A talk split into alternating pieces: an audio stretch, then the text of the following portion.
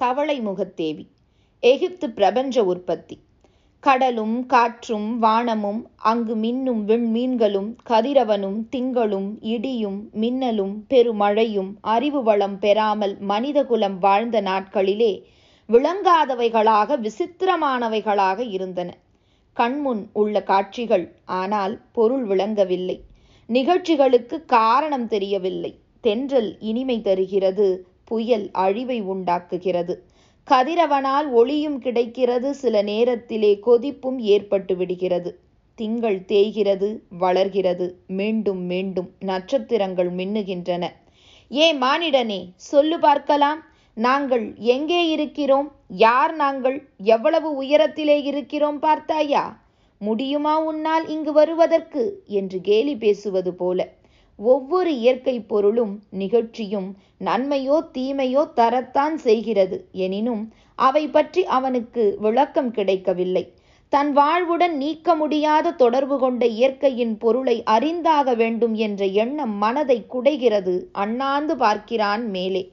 என்னதான் இருக்கிறதோ ஆச்சரியப்படுகிறான். கடலை காண்கிறான். பொங்கும் அலைமயமாக இருக்கிறது. அதன் கரை எது? தெரியவில்லை. திகைக்கிறான். பயங்கரமான இடி. கண்ணை பறிக்கும் மின்னல். எதற்கும் பொருள் தெரியவில்லை. எதையும் பொருட்படுத்தாமலும் இருப்பதற்கில்லை. ஏனெனில் ஒவ்வொன்றும் மனிதனை பாதிக்கிறது பலன் தெரிகிறது பொருள் தெரியவில்லை. இந்த மனநிலை எந்த நாட்டிலேயும் அறிவு வளராமுன்னம் இருந்த பொதுவான நிலை. விளக்கம் தேடினான் ஒவ்வொன்றுக்கும். எல்லாவற்றுக்கும் மூலம் என்ன? எது முதல்? கடலா காற்றா விண்ணா மண்ணா மனிதனா மிருகமா செடியா கொடியா? விளங்கவில்லை. யாருடைய ஏற்பாடு இவைகள்? எண்ணுகிறான் எண்ணுகிறான் திகைக்கிறான் விளங்காமல். எதிலிருந்து எது உண்டாயிற்று? ஏன் உண்டாயிற்று? மனம் குழம்புகிறது. இதை பற்றி எண்ணத் தொடங்கினார். காற்று மகா சக்தி வாய்ந்தது. ஆமாம். பெருமரங்களை பெயர்த்தெடுத்தல்லவா வீசுகிறது செண்டு போல? கடல் காற்றை விட விசித்திரமானது. விண். எல்லாவற்றையும் விட விசித்திரம். சூரியன் மிக மிக மேலான சக்தி படைத்தது.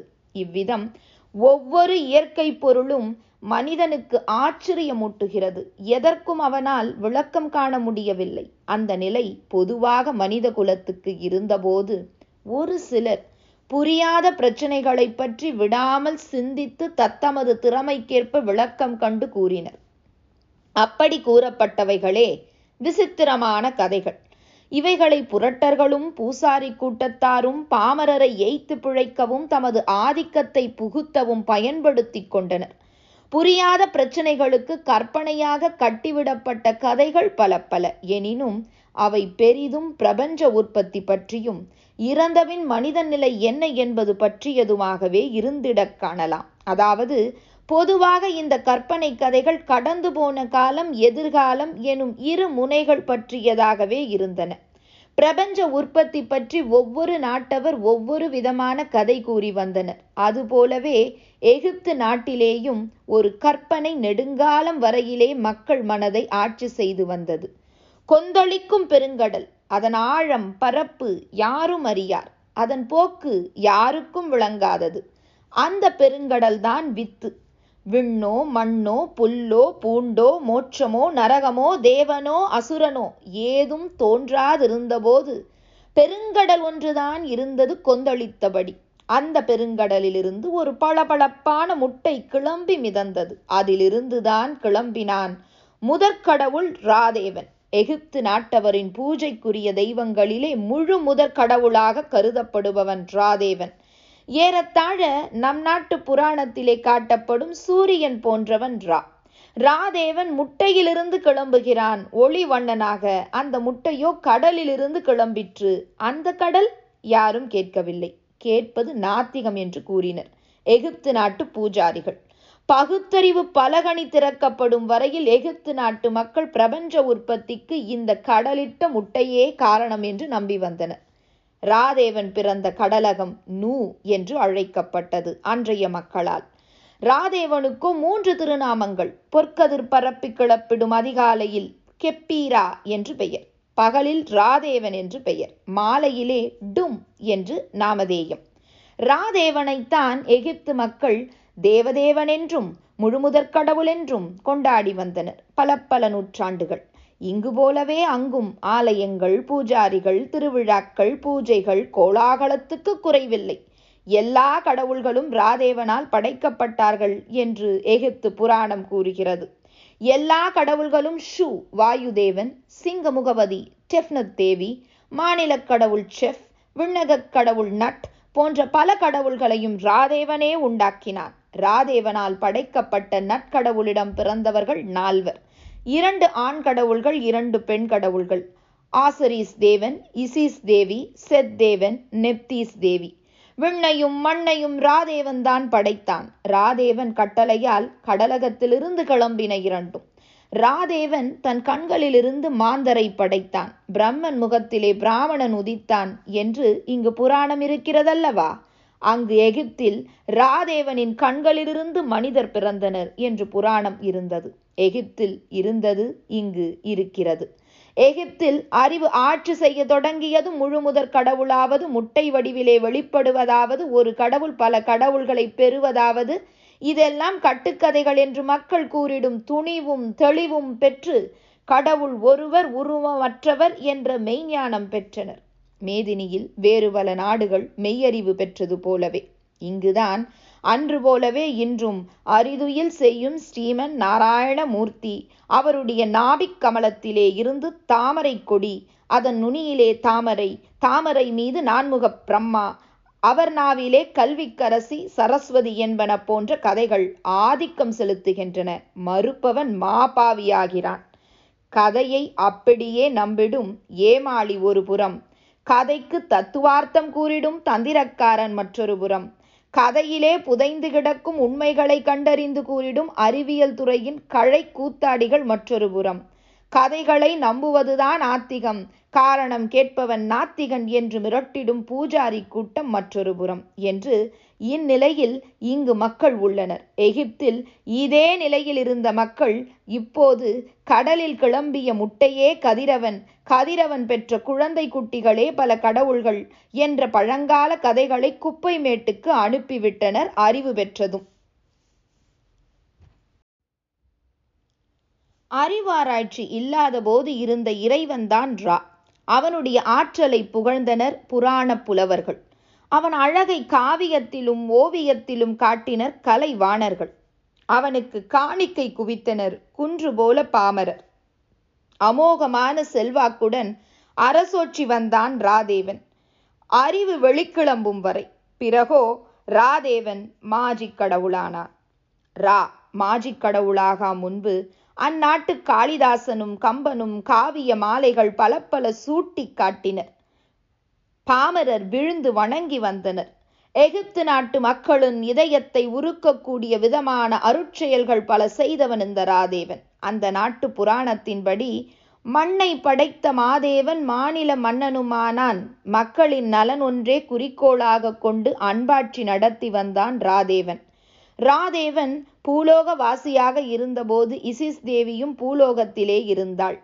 அவளுக்கு ராதேவனுக்கு இருந்த சர்வ வல்லமை தனக்கும் வேண்டும் என்ற பேராசை. அந்த பேராசை கொண்டதால் இசிஸ் தேவி சூழ்ச்சி செய்த வண்ணம் இருந்தாள் ஆதிக்கம் பெற. கைகொட்டி சிரிக்கத் தோன்றும் பகுத்தறிவு பல்கலைக்கழகத்திலே துவக்க வகுப்பில் உள்ளவர்களுக்கு கூட. போட்டா போட்டி பொறாமை பேராசை சூழ்ச்சி ஆதிக்க வெறி இவை மனித வர்க்கத்திலேயே மட்ட ரகங்களின் குணமல்லவா? இந்த குணம் கொண்ட இசிஸ் ஒரு கடவுளா? எப்படி அந்த நாட்டு மக்களின் மனம் இடம் கொடுத்தது? இசிஸை பூஜிக்க என்று கேட்க தோன்றும் இப்பொழுது. அப்பொழுதோ இவைகளை திருக்கல்யாண குணங்களாகவே கொண்டாடினர் மனமயக்கத்தால். ராதேவன் சர்வ வல்லமை உள்ளவனாக இருந்ததற்கு காரணம் அவனுடைய இதயத்திலே ஒரு மந்திர பெயர் பதிந்திருந்ததுதான். அந்த மந்திர பெயர் வேறு ஒருவருக்கும் தெரியாது. அது மட்டும் தெரிந்துவிட்டால் போதும். தானும் ராதேவன் போலவே சர்வசக்தி படைத்த கடவுளாகி விடலாம் என்று கருதினாள் இசிஸ் தேவி. தக்க சமயத்தை எதிர்பார்த்த வண்ணம் இருந்தாள் தேவி. ராதேவன் தள்ளாடி நடக்கும் கிழப்பருவம் அடைந்து விட்டான். ஈழை இருமல் மேலிட்டு விட்டது. வாயிலிருந்து தானாக உமிழ்நீர் கீழே ஒழுகலாயிற்று. நரையும் திரையும் மேலிட்ட மூப்பு பருவம் மேலிட்டது. முழுமுதற் கடவுளுக்கு கடவுள் கிழவனுமாகிறார். கடவுள் தன்மையாயிது என்று இன்று கேட்கத் தோன்றும். அன்று கேட்கும் துணிவு பிறக்கவில்லை. அறிவு கருவில் இருந்த காலம் அது. ராதேவனுக்கு சமமாக வல்லமை பெற எண்ணிய இசிஸ் தேவி ராதேவனின் உமிழ்நீர் தரையில் சிந்திடக் கண்டு அந்த மண்ணை எடுத்து ஒரு மாயப்பாம்பு ஆக்கினாள். யார் கண்ணிலும் தெரியாத மாயப்பாம்பு. தேவதேவனாம் ராவுக்கும் தெரியாது. அந்த மாயப்பாம்பு ராதேவனை தீண்டிவிட்டது. துடி துடித்தான் தேவன். என்னவென்று தெரியவில்லை. வேதனையோ தாழ முடியவில்லை. மரண அவஸ்தையில் இருந்த ராதேவன் தன் குழந்தை குட்டிகளான கடவுள்களையெல்லாம் அருகே அழைத்து புலம்பியபடி அருமை மக்களே என் உயிர் துடிக்கிறது. வேதனை தாங்க முடியவில்லை. அதன் காரணமோ தெரியவில்லை. நெருப்பல்ல என்னை தீண்டியது என்றாலும் தீயில் விழுந்தது போலாகிவிட்டது என் தேகம். உடல் ஜில்லிட்டு விட்டது. என் செய்வேன். இனி நான் பிழைப்பது ஏது என்று கூறிட எல்லா கடவுள்களும் கோவென கதறினர். இசிஸ் மட்டும் இரக்கம் காட்டவில்லை. மந்திரம் தெரிந்த கடவுள்கள் மந்திர உச்சாடனம் செய்தன. ராதேவனுடைய வேதனையை போக்க பலனில்லை சில கடவுள்கள் மருந்திட்டின மகேசன் பிழைக்க பலன் காணோம். பிறகு இசிஸ் தேவி நான் குணப்படுத்த முடியும் என்று கூறினாள். அப்படியா? அருமை இசிஸ் குணப்படுத்து. வா! வேதனை தீரட்டும் என்று ராதேவன் கெஞ்சினான். மற்ற தெய்வங்களும் மன்றாடின இசிஸ் தேவி என் விருப்பத்தை ராதேவன் நிறைவேற்றுவதாக வாக்களித்தால்தான் நான் அவருக்கு குணம் உண்டாக்கச் செய்வேன் என்று பேரம் பேசலானாள். முழுமுதற் கடவுளின் உயிர் துடிக்கிறது. பேராசை கொண்ட பெண் தெய்வம் பேரம் பேசுகிறது. என்ன தேவை உனக்கு? சொல்லம்மா சொல்லு ரா கேட்கிறார். உமது இதயத்திலே பதிந்துள்ள மந்திர பெயர் எனக்கு தெரிய வேண்டும் இசிஸ் கேட்கிறாள். நெஞ்செழுத்தக்காரி. யாரும் அறிய முடியாதது அந்த பெயர். எவரும் அறியக்கூடாதது அந்த பெயர். அது என் இதயத்தில் இருப்பதால் தான் நான் சர்வேஸ்வரனாக இருக்கிறேன். அப்படிப்பட்ட மந்திரச் சொல்லை கேட்கிறாயே முறையல்ல என்று வாதாடுகிறார் ரா. சர்வேஸ்வரன் சாக கிடக்கிறார். அறிவுக்கு துளியும் பொருந்தாத கூற்றாக இருக்கிறதே என்று கூறுவீர்கள். அது அந்த நாள் எகிப்து ஆத்திகம். கடைசியில் வேறு வழியின்றி ராதேவன் இசிஸ் தேவியின் நிபந்தனைக்கு இசைந்தான். மந்திர பெயர் இசீஸின் மனதுக்கு சென்று பதிவாகிவிட்டது. மாயப்பாம்பு கடித்ததால் மகேசனுக்கு ஏறி போயிருந்த கடும் விஷமும் வெளியே வந்து விட்டது முழு முதற் கடவுள் பிழைத்து கொண்டார். கடவுளுக்காவது விஷம் ஏறுவதாவது. பேராபத்து வருவதாவது அதனினின்றும் பெம்மான் தப்புவதாவது இதெல்லாம் என்ன கட்டுக்கதை? யார் நம்புவர் இதனை? என்று கேட்டுவிடுகிறோம் சுலபமாக. ஆனால் இவைகளை தேவ ரகசியங்களாக மதித்திருந்தனர் எல்லா நாடுகளிலேயும் இப்படிப்பட்ட கதைகள் இருந்தன. கடவுளுக்கு நோய் கடவுளுக்கு ஆபத்து கடவுள் கிழவராவது கடவுள் சாக கிடப்பது இவைகள் அந்த நாட்களிலே இருந்து வந்த நம்பிக்கைகள். நம்ப மறுப்பவன் நாத்திகன். இன்று அல்ல. இன்று மாயப்பாம்பால் மகேசன் பட்ட அவதி பற்றி எகிப்து நாட்டிலே நம்பும் பேதமை கிடையாது. அறிவு துளங்கிவிட்ட பிறகு அர்த்தமற்ற அந்த கதையை துச்சமென்று கருதி தூக்கி எரிந்து விட்டனர் அங்கு. ஆனால் இங்கு அதோ உற்று கேளுங்கள். ஆலகால விஷத்தை எடுத்து என் அப்பன் கைலை வாசன் உமையவள் நேசன் உட்கொள்ள பக்கமிருந்து பார்த்து கொண்டிருந்த தேவர்களெல்லாம் பதைபதைத்து ஐயகோ ஆலகாலத்தை உண்டாரே இனி ஈசன் அதோ கதியாகி விடுவாரோ? உள்ளே சென்றதும் ஆலகாலம் அரணாரின் உயிரை குடித்து விடுமே பரமசிவனை படு சூரணமாக்கி விடுமே என் செய்வோம் எவ்வாறு உய்வோம்? என்று புலம்பினர். பார்வதி அம்மையார் தன் பர்த்தாவுக்கு வந்துற்ற பேராபத்தைக் கண்டு பதைபதைத்து துடிதுடித்து பரமசிவனை கட்டிப்பிடித்து கொண்டு நாதா நான் என்ன செய்வேன்? என்று கதறிட அம்மையின் ஆலிங்கனத்தின் பலனாக சிவனாரின் கழுத்திடம் சென்ற சக்தியின் கரத்தின் வலிமையினால் ஆலகாலம் ஐயனின் உள்ளே செல்ல முடியவில்லை. கண்டத்தோடு நின்றுவிட்டது. சிவனார் பிழைத்தார். நீலகண்டனானார் என்று புராணிகன் பாடுவது செவியில் விழும் இப்பொழுதும். இதுபோல இன்று எகிப்தில் ராதேவன் மாயப்பாம்பு கடித்ததால் சாக கிடந்தது. பிறகு இசிஸ் தேவியால் பிழைத்த புராணம் படிப்பவரை காண முடியாது. மெய்யறிவு பிறந்ததும் பொய்யுரையை தள்ளிவிட்டனர். ராதேவன் மாஜிக் விட்டான். இங்கோ ஆலகாலம் உண்ட புராணம் இன்றும் ஆட்சி செய்கிறது. மறுப்பவனை மாபாவி என்று கண்டிக்கும் மதியினர் ஏராளமாக உளர். மரணத்தின் பிடியிலிருந்து மீட்கப்பட்ட மகேசனுக்கு இடர் அடியோடு ஒழிந்து விடவில்லை எத்தனை காலத்துக்குத்தான் இந்த கிழத்தின் ஆட்சியிலே இருப்பது? செத்தும் தொலைக்க காணோம். படுகிழமான பிறகும் பட்ட பட்டத்தரசனாக இருந்து வருகிறது. இனி இந்த கிழத்தேவனை நம்பி பயனில்லை. இப்படியெல்லாம் ஏசியும் இழித்தும் பேசினர் சில மாந்தர் மகேசனை பற்றி. ராதேவனுக்கு துக்கம் தாங்க முடியவில்லை அழைத்தார் கடவுள்களை. அக்கிரமக்காரர் சிலர் என்னை எதிர்க்கின்றனர் ஏளனம் பேசுகின்றனர் என் ஆட்சியை பழிக்கின்றனர். இதற்கென்ன செய்யலாம் கூறுங்கள். நீங்கள் சம்மதித்தால் துடுக்குத்தனமாக பேசிடும் அந்த தீயவர்களை அழித்து விடுகிறேன் என்று கூறினார். அதுவே சரி என்றனர் அத்தனை கடவுளரும். உடனே ராதேவனின் கண் ஹாதார் எனும் தேவி வடிவம் கொண்டு தீயோரை கொன்று குவித்தது. இரத்த வேட்டையில் ஈடுபட்டால் தேவி. அக்கிரமக்காரர் அழிந்து விட்டனர். ஆனால் ரத்தம் குடித்து பழக்கப்பட்டு விட்ட ஹாதார் தேவி வெறி கொண்டவளாகி மேலும் மேலும் மாந்தரை கொன்று குவிக்கலானாள்.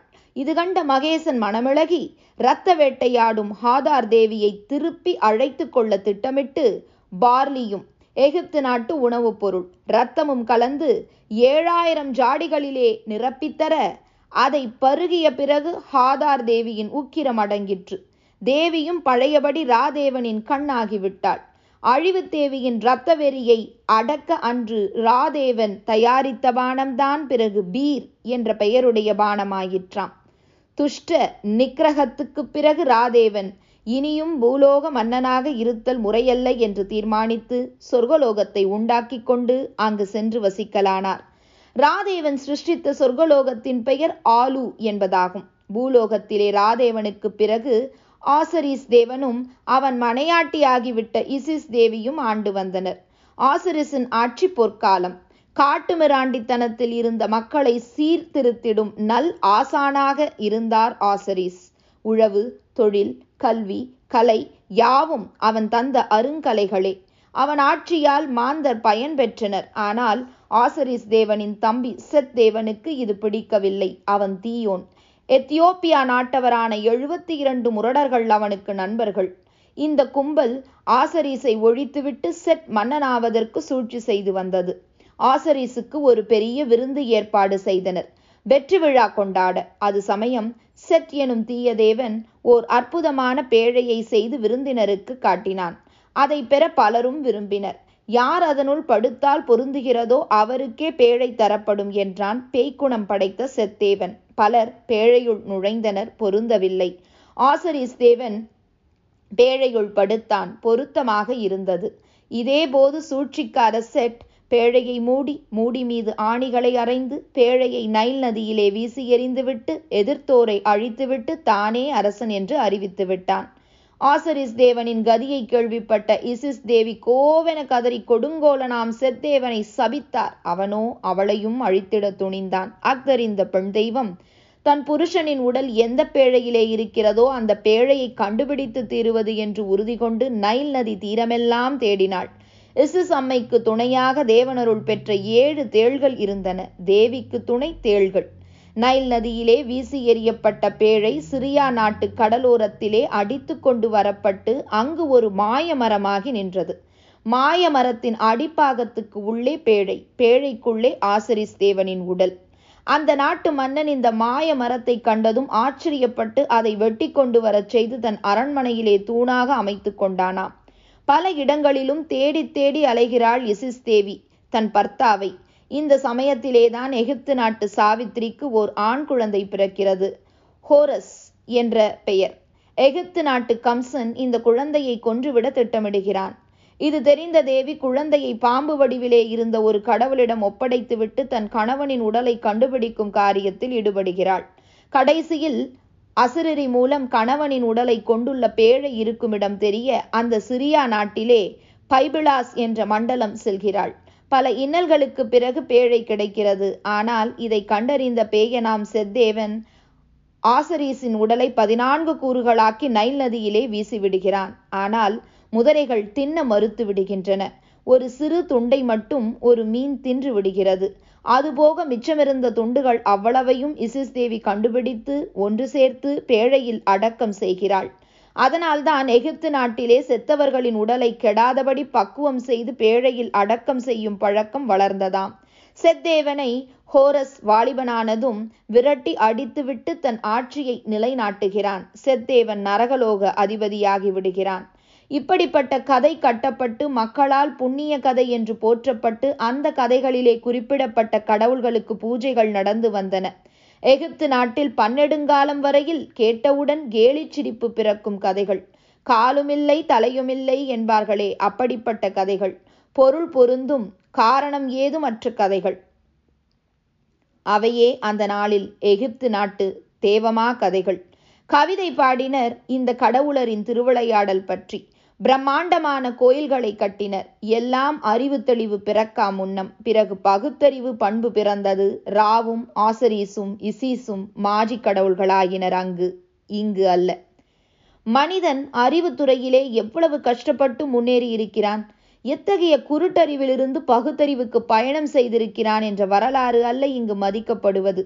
எந்த காலத்திலோ எத்தன் தீட்டி ஏமாளிக்கு தந்த கற்பனைகள் யாவும் மதிக்கப்படுகின்றன. மந்த மதியினரும் சொந்த மதியற்றவர்களும் மட்டுமே இந்த புராணச் சேற்றிலே நெழுகிறார்கள் என்றும் கூறிவிட முடியவில்லை. மேதாவிகள் என்ற விருது பெற்றவர்களும் தத்துவார்த்தம் ஏதேனும் கூறிக்கொண்டு பழமையில் நெளிந்திடக் காண்கிறோம். இந்த லட்சணத்தில் சிலர் பெருமை வேறு பேசிக்கொள்கிறார்கள். புராணம் புழுகாகவே இருக்கட்டும். இப்பொழுது புராணங்கள் தேவையில்லை என்று கூட ஒப்புக்கொள்வோம். ஆனால் அந்த புராணங்களிலே நமது முன்னோர்களின் கற்பனை திறமை எவ்வளவு அருமையாக இருக்கிறது என்பதை பார்க்கும்போது பூரிப்படையாமல் இருக்க முடியுமா என்று பேசுகின்றனர். எகிப்து பாபிலோன் மற்றும் பற்பல நாடுகளிலேயும் இதே மனவளம் கற்பனை திறம் காவியம் ஓவியம் தத்துவார்த்தம் போதுமான அளவுக்கு இருந்தன. எனினும் அவை யாவும் இருட்டறிவின் விளைவுகள் என்று தீர்மானிக்கப்பட்டு தள்ளப்பட்டு விட்டன என்பதை நம் நாட்டு பெரும்பாலான மக்களுக்கு மேதைகள் எடுத்து கூறுவதில்லை.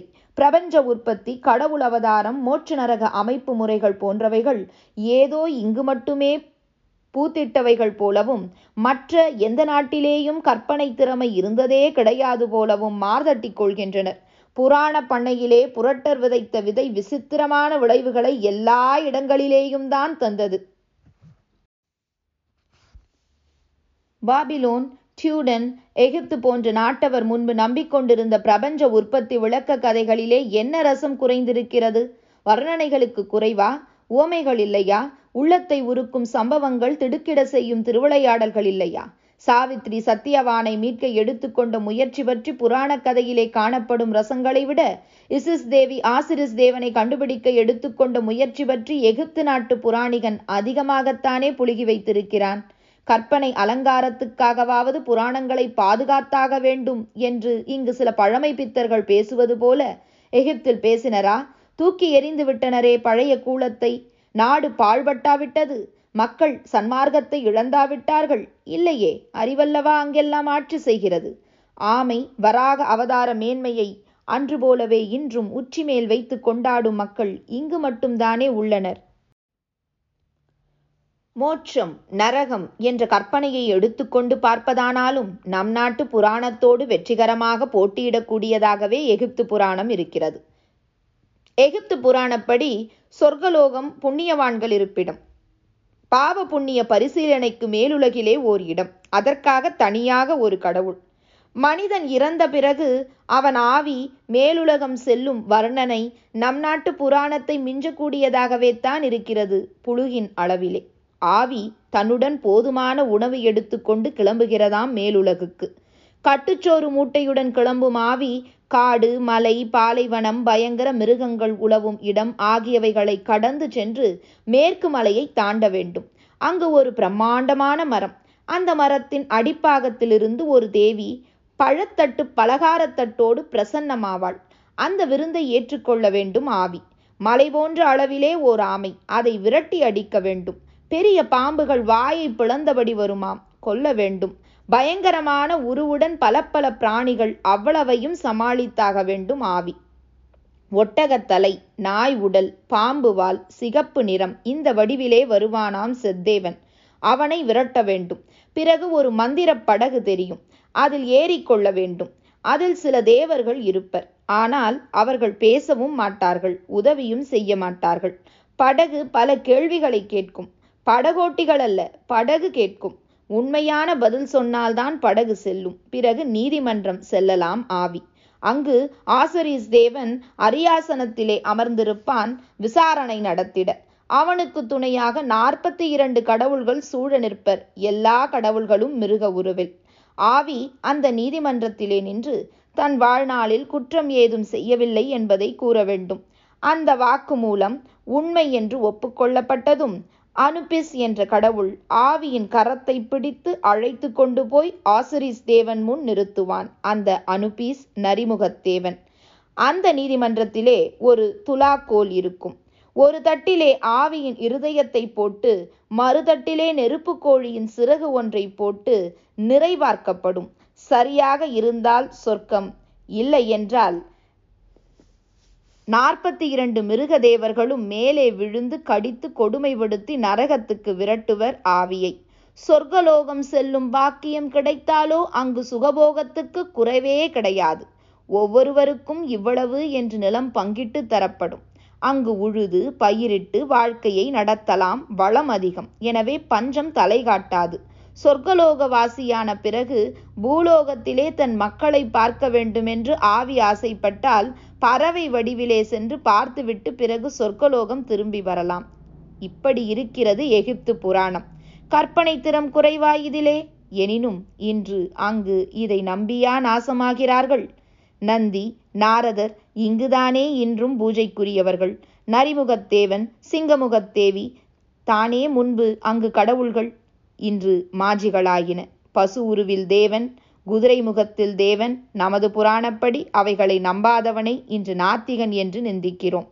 பாரில் பகுத்தறிவு இவ்வளவு பரவி இருப்பது தெரிந்தும் அதோ எகிப்திலே முன்னாளில் அதாவது மூட மதியினரை கபடர்கள் ஆட்டி படைத்த போது கட்டப்பட்ட புராணப்படி ஆட்டு முகத்தேவனும் தவளை முகத்தேவியும் கோயில்களிலே கொலுவிற்றிருந்தனர் இன்று கைகொட்டி சிரிப்பார்களே கடவுள்கள் என்று பன்மையில் பேசினாலே அங்கு ராவும் ஆசிரீசும் இசீசும் பிறவும் மாஜிகளாகிவிட்டன. மதி வென்றதால் இங்கோ இருளாண்டி கூட மாஜியாக மறுக்கிறான். அஞ்ஞானத்துக்கு அவ்வளவு செல்வாக்கு இங்கு இன்றும் இருக்கிறது.